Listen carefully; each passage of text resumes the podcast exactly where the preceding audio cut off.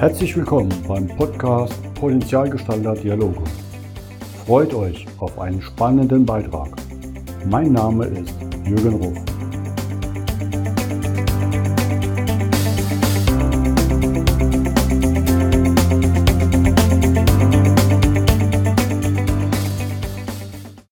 Herzlich willkommen zum heutigen Podcast. Heute gehe ich nach Erlangen und freue mich ganz besonders, Claudia Schubert zu Gast zu haben. Hallo Claudia. Hallo, vielen Dank, dass ich da sein darf. Ich freue mich. Heute kommt Ästhetik, Kunst und Design bei mir ins Haus. Hinter dir hängt ja auch schon ein kleines Bild, vermutlich auch von dir. Ja, stimmt, stimmt. Ja, es muss immer irgendwo ein bisschen um Kunst und Farbe und ähm, sinnliche Impulse gehen. Das ist ganz wichtig. Ja. Aber wir wollen uns ja eigentlich über Führung unterhalten. Ganz spannend. Das, aber das zusammen. Weil du bringst beides zusammen und das hat mich total äh, angeteasert, weil ich gesagt habe, fantastisch. Und ich habe ja ein Bild von dir gesehen, auch für eine Firma. So wie ich die Firma wahrgenommen habe, habe ich sofort gesagt, 100 Prozent Treffer. Die Frau möchte ich kennenlernen. Da muss ich mehr drüber verstehen. Und du weißt ja, über wen ich rede, auch wenn man hier jetzt nicht nennen. Und aber vielleicht zurück, wie hat es bei dir angefangen? War das schon als Kind so, dass du diese Designgabe hattest, gestalten, künstlerlich mit Farben arbeiten? Oder wie hat sich das geäußert? Also es ist sehr spannend, dass du es schon Gabe nennst, weil das ja ein sehr wohlwollender Begriff ist. Als Kind habe ich das nie so wahrgenommen. Im Gegenteil, ich bin davon ausgegangen, dass es jeder hat. Also in meinem Leben ganz lang gebraucht, um zu verstehen, dass andere Menschen nicht so ticken und dass tatsächlich äh, ja eine Lebenserfahrung ist, dass es auch eine Gabe ist. Ich habe schon immer gemalt und gezeichnet, aber ich denke, was viel viel mehr wirkt, ist, dass ich unglaublich viel wahrnehme. Und das bestätigen meine Eltern, ist tatsächlich seit Anbeginn meines Lebens so. Also, dass ich alles aufsauge, unfassbar viel sehe und spüre und dann über Farben und Formen und eben über das Malen auch ausdrücke. Wobei ich keine, also ich habe mich nie als Künstlerin per se irgendwie so gesehen. Ich habe zwar mein Abitur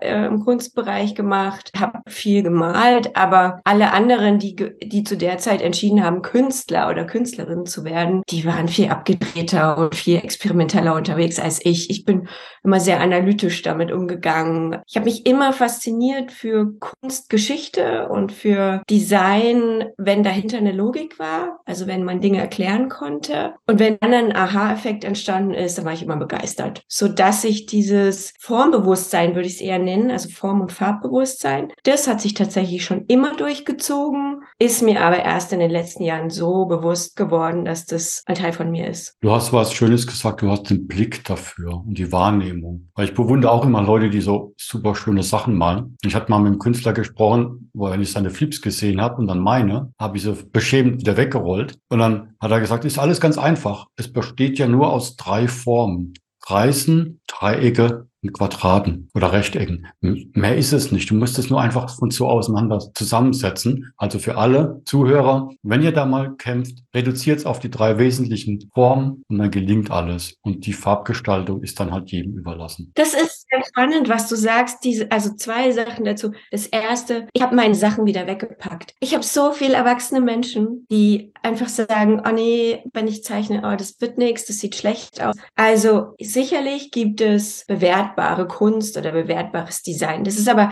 ein ganz kleiner Bereich. Der größere Bereich ist das Tun und jeder darf zeichnen und jeder ist ein Künstler oder eine Künstlerin und es gibt richtig und falsch. Das heißt, keiner, es gibt keinen Grund, irgendwas wegzupacken. Am Ende ist das der Eigensinn, den man da irgendwie aus Papier bringt. Ich animiere jeden, den Stift in die Hand zu nehmen und zu malen, das, was er sieht. Und das ist mein Gedanke zwei. Beim Zeichnen lernt man hinzusehen. Also das ist ganz, ganz spannend. Wenn ich zu dir sage, mal mal ein Pferd, weiß ich, wie das aussehen wird, was du malst, weil du ein Stereotyp im Kopf hast. Wenn wir aber auf einen Ponyhof gehen und steht ein Pferd und ich sage jetzt mal das Pferd, dann geht es darum, dass du genau hinsiehst, was du tatsächlich für Formeln vor dir hast. Und wenn das Pferd in einer komischen, in einem komischen Winkel steht, kann es sein, dass seine Beine total kurz wirken, aber am Ende ist das die Perspektive, sodass Zeichnen immer voraus aussetzt, bewusst hinzuschauen. Und das ist so eine fantastische Brücke zur Wirtschaft, zur Achtsamkeit, zum Führen, zum all, eigentlich allem im Alltag. Wenn man trainiert, bewusst hinzuschauen, hat man schon die halbe Miete. Stimmt. Das Zeichnen ist nur noch Hand. Wobei, naja, die Kleinigkeit der Technik fehlt dann schon. Ne? Also gerade beim Pferd, wenn ich, wenn ich, wenn ich sehe, ähm, ja, so soll ein Pferd aussehen, hm, kann ich sogar ganz gut, aber ich bekäme es nie aus Papier, weil allein die Blickwinkeldimension, die Schattierung, da fehlt halt dann das Handwerkszeug. Aber das ist ja wie in jedem Job. Ne? Das ist halt einfach, genau. man braucht die regelmäßige Übung und Anleitung und dann wird man irgendwann zum Profi. Genau so, sehr gesagt. Ja, du hast jetzt schon die schöne Brücke zur Führung Unternehmen gesagt, weil das finde ich bei dir spannend. Du hast ja Kulturwissenschaften studiert und hast dich damit ja auch mit Menschen, Medienkompetenz in der digitalen Transformation, also das Menschen mitnehmen, beschäftigt und probierst sie aber auch selber aus, weil du ja selbst auch geführt hast oder Menschen führst. Wie ist das für dich, diese, diese Balance hinzubekommen? Also dieses Hinschauen, Leuten Impulse geben ohne zu sagen, also so musst du das machen, damit sie wachsen können? Also das ist sehr spannend äh, formuliert mit dem Hinsehen, denn das ist tatsächlich ein wichtiger Teil. In der Kultur- und Medienpädagogik geht es immer darum, Leute zu befähigen. Und wenn man das verinnerlicht, dann ist es egal, ob man, wie ich damals, mit Obdachlosen, Menschen mit Behinderungen oder Kindern gearbeitet hat oder eben in die Wirtschaft geht. Weil am Ende geht es immer darum, im ersten Schritt hinzusehen und wahrzunehmen, wen hat man da eigentlich vor sich? Wie, wie ist derjenige aufgestellt? Was sind seine Ängste? Was sind seine Stärken? Was sind seine Talente? Da kommt natürlich meine Farb, mein Farbgefühl dazu. Also wie nehme ich denjenigen auch wahr in seiner ganzen Persönlichkeit? Und dann zu sagen, okay, wenn wir uns verändern müssen, wenn wir Dinge schaffen müssen, welche Knotenpunkte gibt es und welche Knöpfe kann man oder muss man drücken? Und ich wachse daran sehr, weil im Alltag dann doch Situationen natürlich ja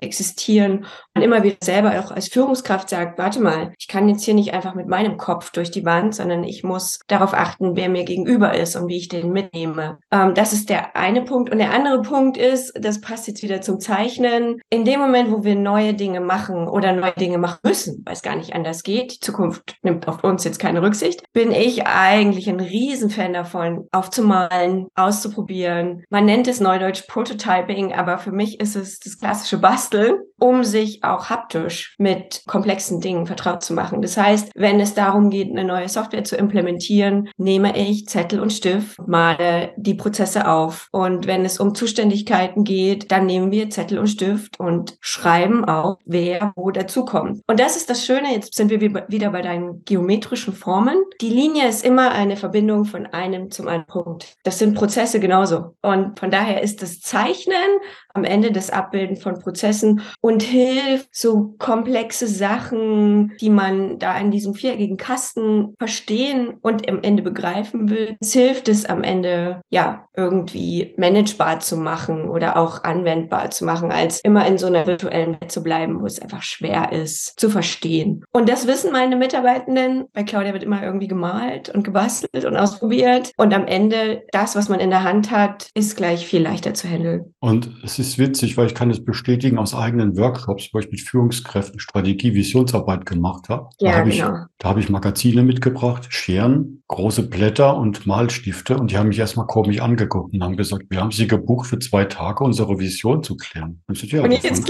jetzt, jetzt, fangen wir die mal an zu kleben. Und Zahlenmenschen wie der Finanzvorstand auf einmal eine kreative Art dahingelegt haben und die wie Kleinkinder nach einer halben Stunde verweigern, so ungefähr, ne, Widerstand, angefangen haben. Ich musste die bremsen.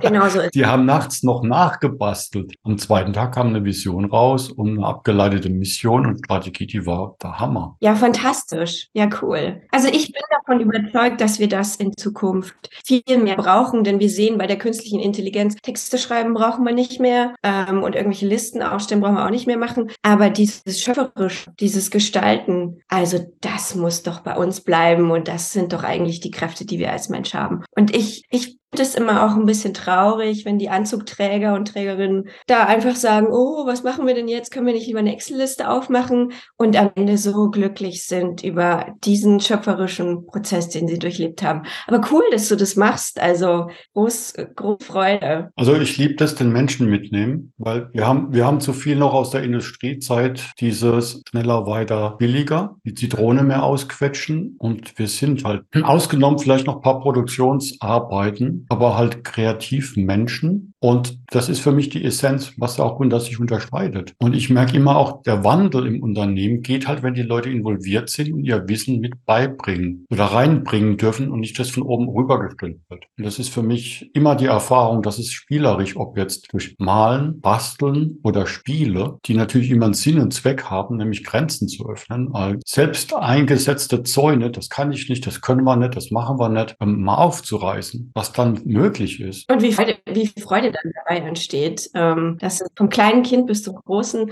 ist es immer was ganz Tolles, wenn man was mit seinen Händen erschaffen hat, was vorher in seinem Kopf war. Genau. Und vor allem, wie die Leute dann rausgehen, nämlich voll Begeisterung und Motivation, das in die Firma zu etablieren. Und damit ist der Wandel schon angeschoben. Ja. Und das ist doch genau, wo wir hinwollen. Wie kann ich es mir vorstellen? Wie arbeitest du jetzt mit Unternehmen, die ja eine Beratung wollen, bei dir aber das Thema Ästhetik ja immer irgendwo im Koffer ist? Richtig, stimmt, ja. Wie kann man sich das vorstellen? Naja, zuallererst, das kennen wir aus der Medizin, geht es um, um, um eine Anamnese, würde ich jetzt mal sagen. Also erstmal so eine Bestandsaufnahme. Jedes Unternehmen ist unterschiedlich und hat seinen Eigensinn. Ich liebe das. Ich liebe ähm, das Wesen eines Unternehmens einzufangen, wahrzunehmen, ähm, so dass es gar keine Standardprozesse oder Standardmethoden gibt, zu sagen, bei mir müssen Sie diese zehn Schrittfolgen durch und am Ende haben Sie den Goldesel gefunden, sondern sondern in allererster Linie geht es darum, mal wahrzunehmen und zuzuhören. Ähm, wenn ein Inhaber oder eine Inhaberin zu mir kommt und sie mir ihre Situation sagen ähm, oder beschreiben, dann brauche ich zusätzlich immer auch noch Einblicke in das Unternehmen, einfach weil ich nun mal diese ganzheitliche Wahrnehmung für meine Verarbeitung brauche. Und dann kriege ich relativ schnell, wo was fließt und wo was harmonisch ist, wo es eine, ein Bild ergibt, tatsächlich wie in der Kunst, ja, welches Bild entsteht und wo es eben Knoten gibt. Und das kann manchmal im Davor sein, also das, was du vorhin angesprochen hattest, das Unternehmen, also das, die Strategie und, und, und die DNA des Unternehmens funktioniert, aber das Aussehen, das Erscheinungsbild das gar nicht übersetzt, dann ist das Ressourcenverschwendung, das ist das verpufft, weil das eigentliche Wertvolle gar nicht nach außen getragen wird. Und da komme ich rein und spiegel auf einer Designebene oder auf einer Wahrnehmungsebene zurück, was nehme ich wahr und was könnte dann eben auch den Inhalt übersetzen. Das heißt, dort ist es eher so ein, ja, die Beratung für davor. Und dann gibt es aber auch Unternehmen, die sind davor total toll und dann guckt man rein und sagt, okay, was macht euch aus? Was macht euch besonders? Ähm, was sind die Werte eurer Marke? Und dann sind ganz viele Fragezeichen da. Und dann werden, wird so in Schubladen nach Strategiepapieren gekramt und irgendwas wird auch gefunden. Aber das, was ja auch jeder Mensch in seinem Leben ähm, durchmacht, nämlich zu sagen, wer bin ich eigentlich? Was mag ich und was mag ich auch nicht? Und was kann ich und was kann ich nicht? Das müssen Unternehmen für sich definitiv auch identifizieren, so dass ich in dem Bereich dann natürlich eher diejenige bin, die die Kunstfragestellung beherrscht und immer bohrt und rauskitzelt, weil ich eben davon überzeugt bin, dass wenn innen und außen zusammenpassen, dann hat die optimalen Bedingungen geschaffen, um nachhaltig zu wirtschaften. Wenn eins davon nicht ausgewogen ist, wird es über kurz oder lang Ressourcen verschwenden, so dass ich eben bei dem einen eher so den ja die Außendarstellung und das Erscheinungsbild mir anschaue und dem anderen eher bohre, was den Kern des Unternehmens ausmacht. Du hast da so was Schönes gesagt. Die Strategie liegt in der Schublade. Ich kenne die Sätze auch und die, unsere Kultur und Werte hängen im Aufzug. Ja, großartig. Und werden nicht gelebt. Und das ist auch mein Lieblingsterrain, diese Schätze zu heben, weil dann kommt der Rest von selbst. Ja, ja, das ist ganz, ganz wichtig. Das habe ich tatsächlich im Part der Beratungen erlebt, dass man Unternehmen verkauft, tolle Plakate wie die Werte im Aufzug äh, hängen oder auch eine schöne Idee, Konferenzräume nach den Werten zu benennen. Und dann wundert man sich, dass die Leute das nicht leben, weil man hat doch den Konferenzraum umbenannt. Da bin ich total froh, dass ich eben jetzt zehn Jahre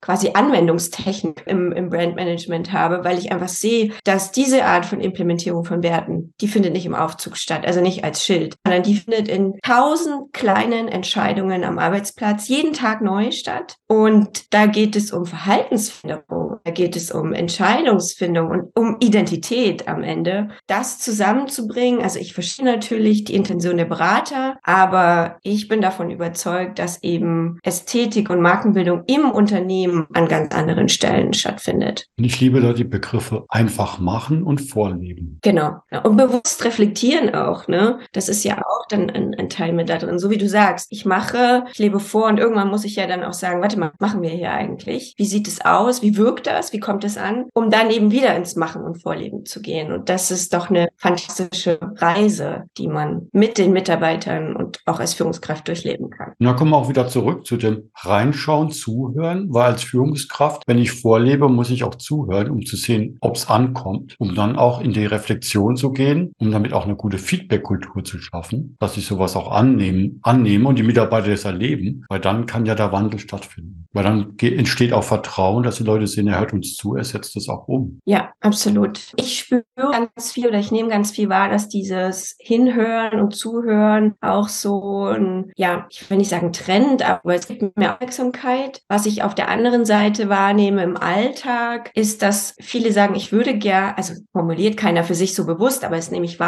ich würde gern zuhören, aber ich weiß gar nicht, wie dieses Spüren noch geht. Und da kommt eben für mich dieses, ich sage mal, sinnliche, künstlerisch, kreative Arbeiten rein, dass man eben wieder lernt, überhaupt erstmal wahrzunehmen, um eben zuhören zu können, das, was du sagst. Weil ich denke schon, dass ganz, ganz viele Führungskräfte gewillt sind, zuzuhören und reinzuspüren. Aber dafür müssen sich noch wieder ein paar Zellen auf der Haut und ein paar Ohren sensibilisieren, zu sagen, warte, das, was der mir jetzt gesagt hat oder was sie mir gespiegelt hat, was bedeutet denn das wirklich? Und habe ich das wirklich so wahrgenommen, dass ich alles denke? Und da haben wir noch ein bisschen Aufholbedarf in der Wirtschaftswelt. Das ist bei den Kiddies anders. Die nehmen ja alle Sinne irgendwie auf und, und so, aber die Erwachsenen, die haben noch ein bisschen Aufholbedarf, wieder sinnlicher ihre Umgebung wahrzunehmen. Und die Gefahr ist durch das vermeintliche Multitasking, magst du noch zehn WhatsApps erledigen ja. und hier ja, noch richtig. ein Post auf TikTok, passiert nämlich genau auch das, dass wir das verlernt. Ja. Wenn du auf die Zukunft schaust, mein Glaskugel können wir beide nicht lesen, ist vielleicht auch gut so. Aber was so bei dir ansteht, was so bei dir kommt in der nächsten Zeit oder was du so angibst, auf was freust du dich? Ich freue mich auf noch mehr Kunst und Ästhetik in Unternehmen. Ich freue mich darauf, ähm, noch mehr selber kreativ zu werden. Ich freue mich auf ganz viele spannende Unternehmen. Ich freue mich tatsächlich darauf, dass ich das Gefühl habe, die Welt hat jetzt langsam mitbekommen, dass es ein weiter wie bisher nicht gibt. Also ich wir sind drüber als Welt und dass jetzt Dinge möglich sind, die vielleicht bisher nicht möglich waren. Im Sinn von auch mittelständische Unternehmen trauen sich, ähm, Kreativ- und Transformationsworkshops zu, einzuführen. Es ist mittlerweile etabliert oder es beginnt sich zu etablieren, dass man Coachings bewusst nutzt, dass man sich Berater reinholt. Erst erst dann, wenn es ganz arg schlimm ist. Darauf freue ich mich tatsächlich. Als Wunsch habe ich, dass die Leute mehr, also mehr kreativ werden ob sie tanzen, schreiben, zeichnen oder malen, das ist mir ganz egal. Aber wir sollten dafür sorgen, dass wieder das Bewusstsein für Schönheit und für die Ästhetik in der Welt kultiviert wird. Das wäre mein Wunsch für die Zukunft. Und dafür arbeite ich. Sehr schön. Also das Kind wieder mehr aufleben lassen, weil das hatte das ja alles. Ja, genau so. Genau wie du sagst. Ähm, es steckt ja alles in uns. Und irgendjemand hat mal gesagt, das sieht nicht gut aus. Und dann, das kann man aber ähm, gestalten gestalten und, und entwickeln und begleiten. Und daran glaube ich tatsächlich. Das ist meine Aufgabe in dieser Welt. Klasse. Da freue ich mich drauf, noch mehr von dir zu erleben. Ich wünsche dir viel Wirkungskraft und Erfolg. Wir haben viel nötig in der Welt momentan davon. Claudia, herzlichen Dank für deinen Besuch und deinen Einblick. Vielen Dank, dass ich da sein durfte. Vielen Dank für deine wertvollen Gedanken. Ich bin gespannt, wo unsere Wege sich weiterhin kreuzen. Ich auch und ich freue mich schon drauf. Ich mich auch. Lass es dir gut gehen. Bis bald. Tschüss. Dankeschön.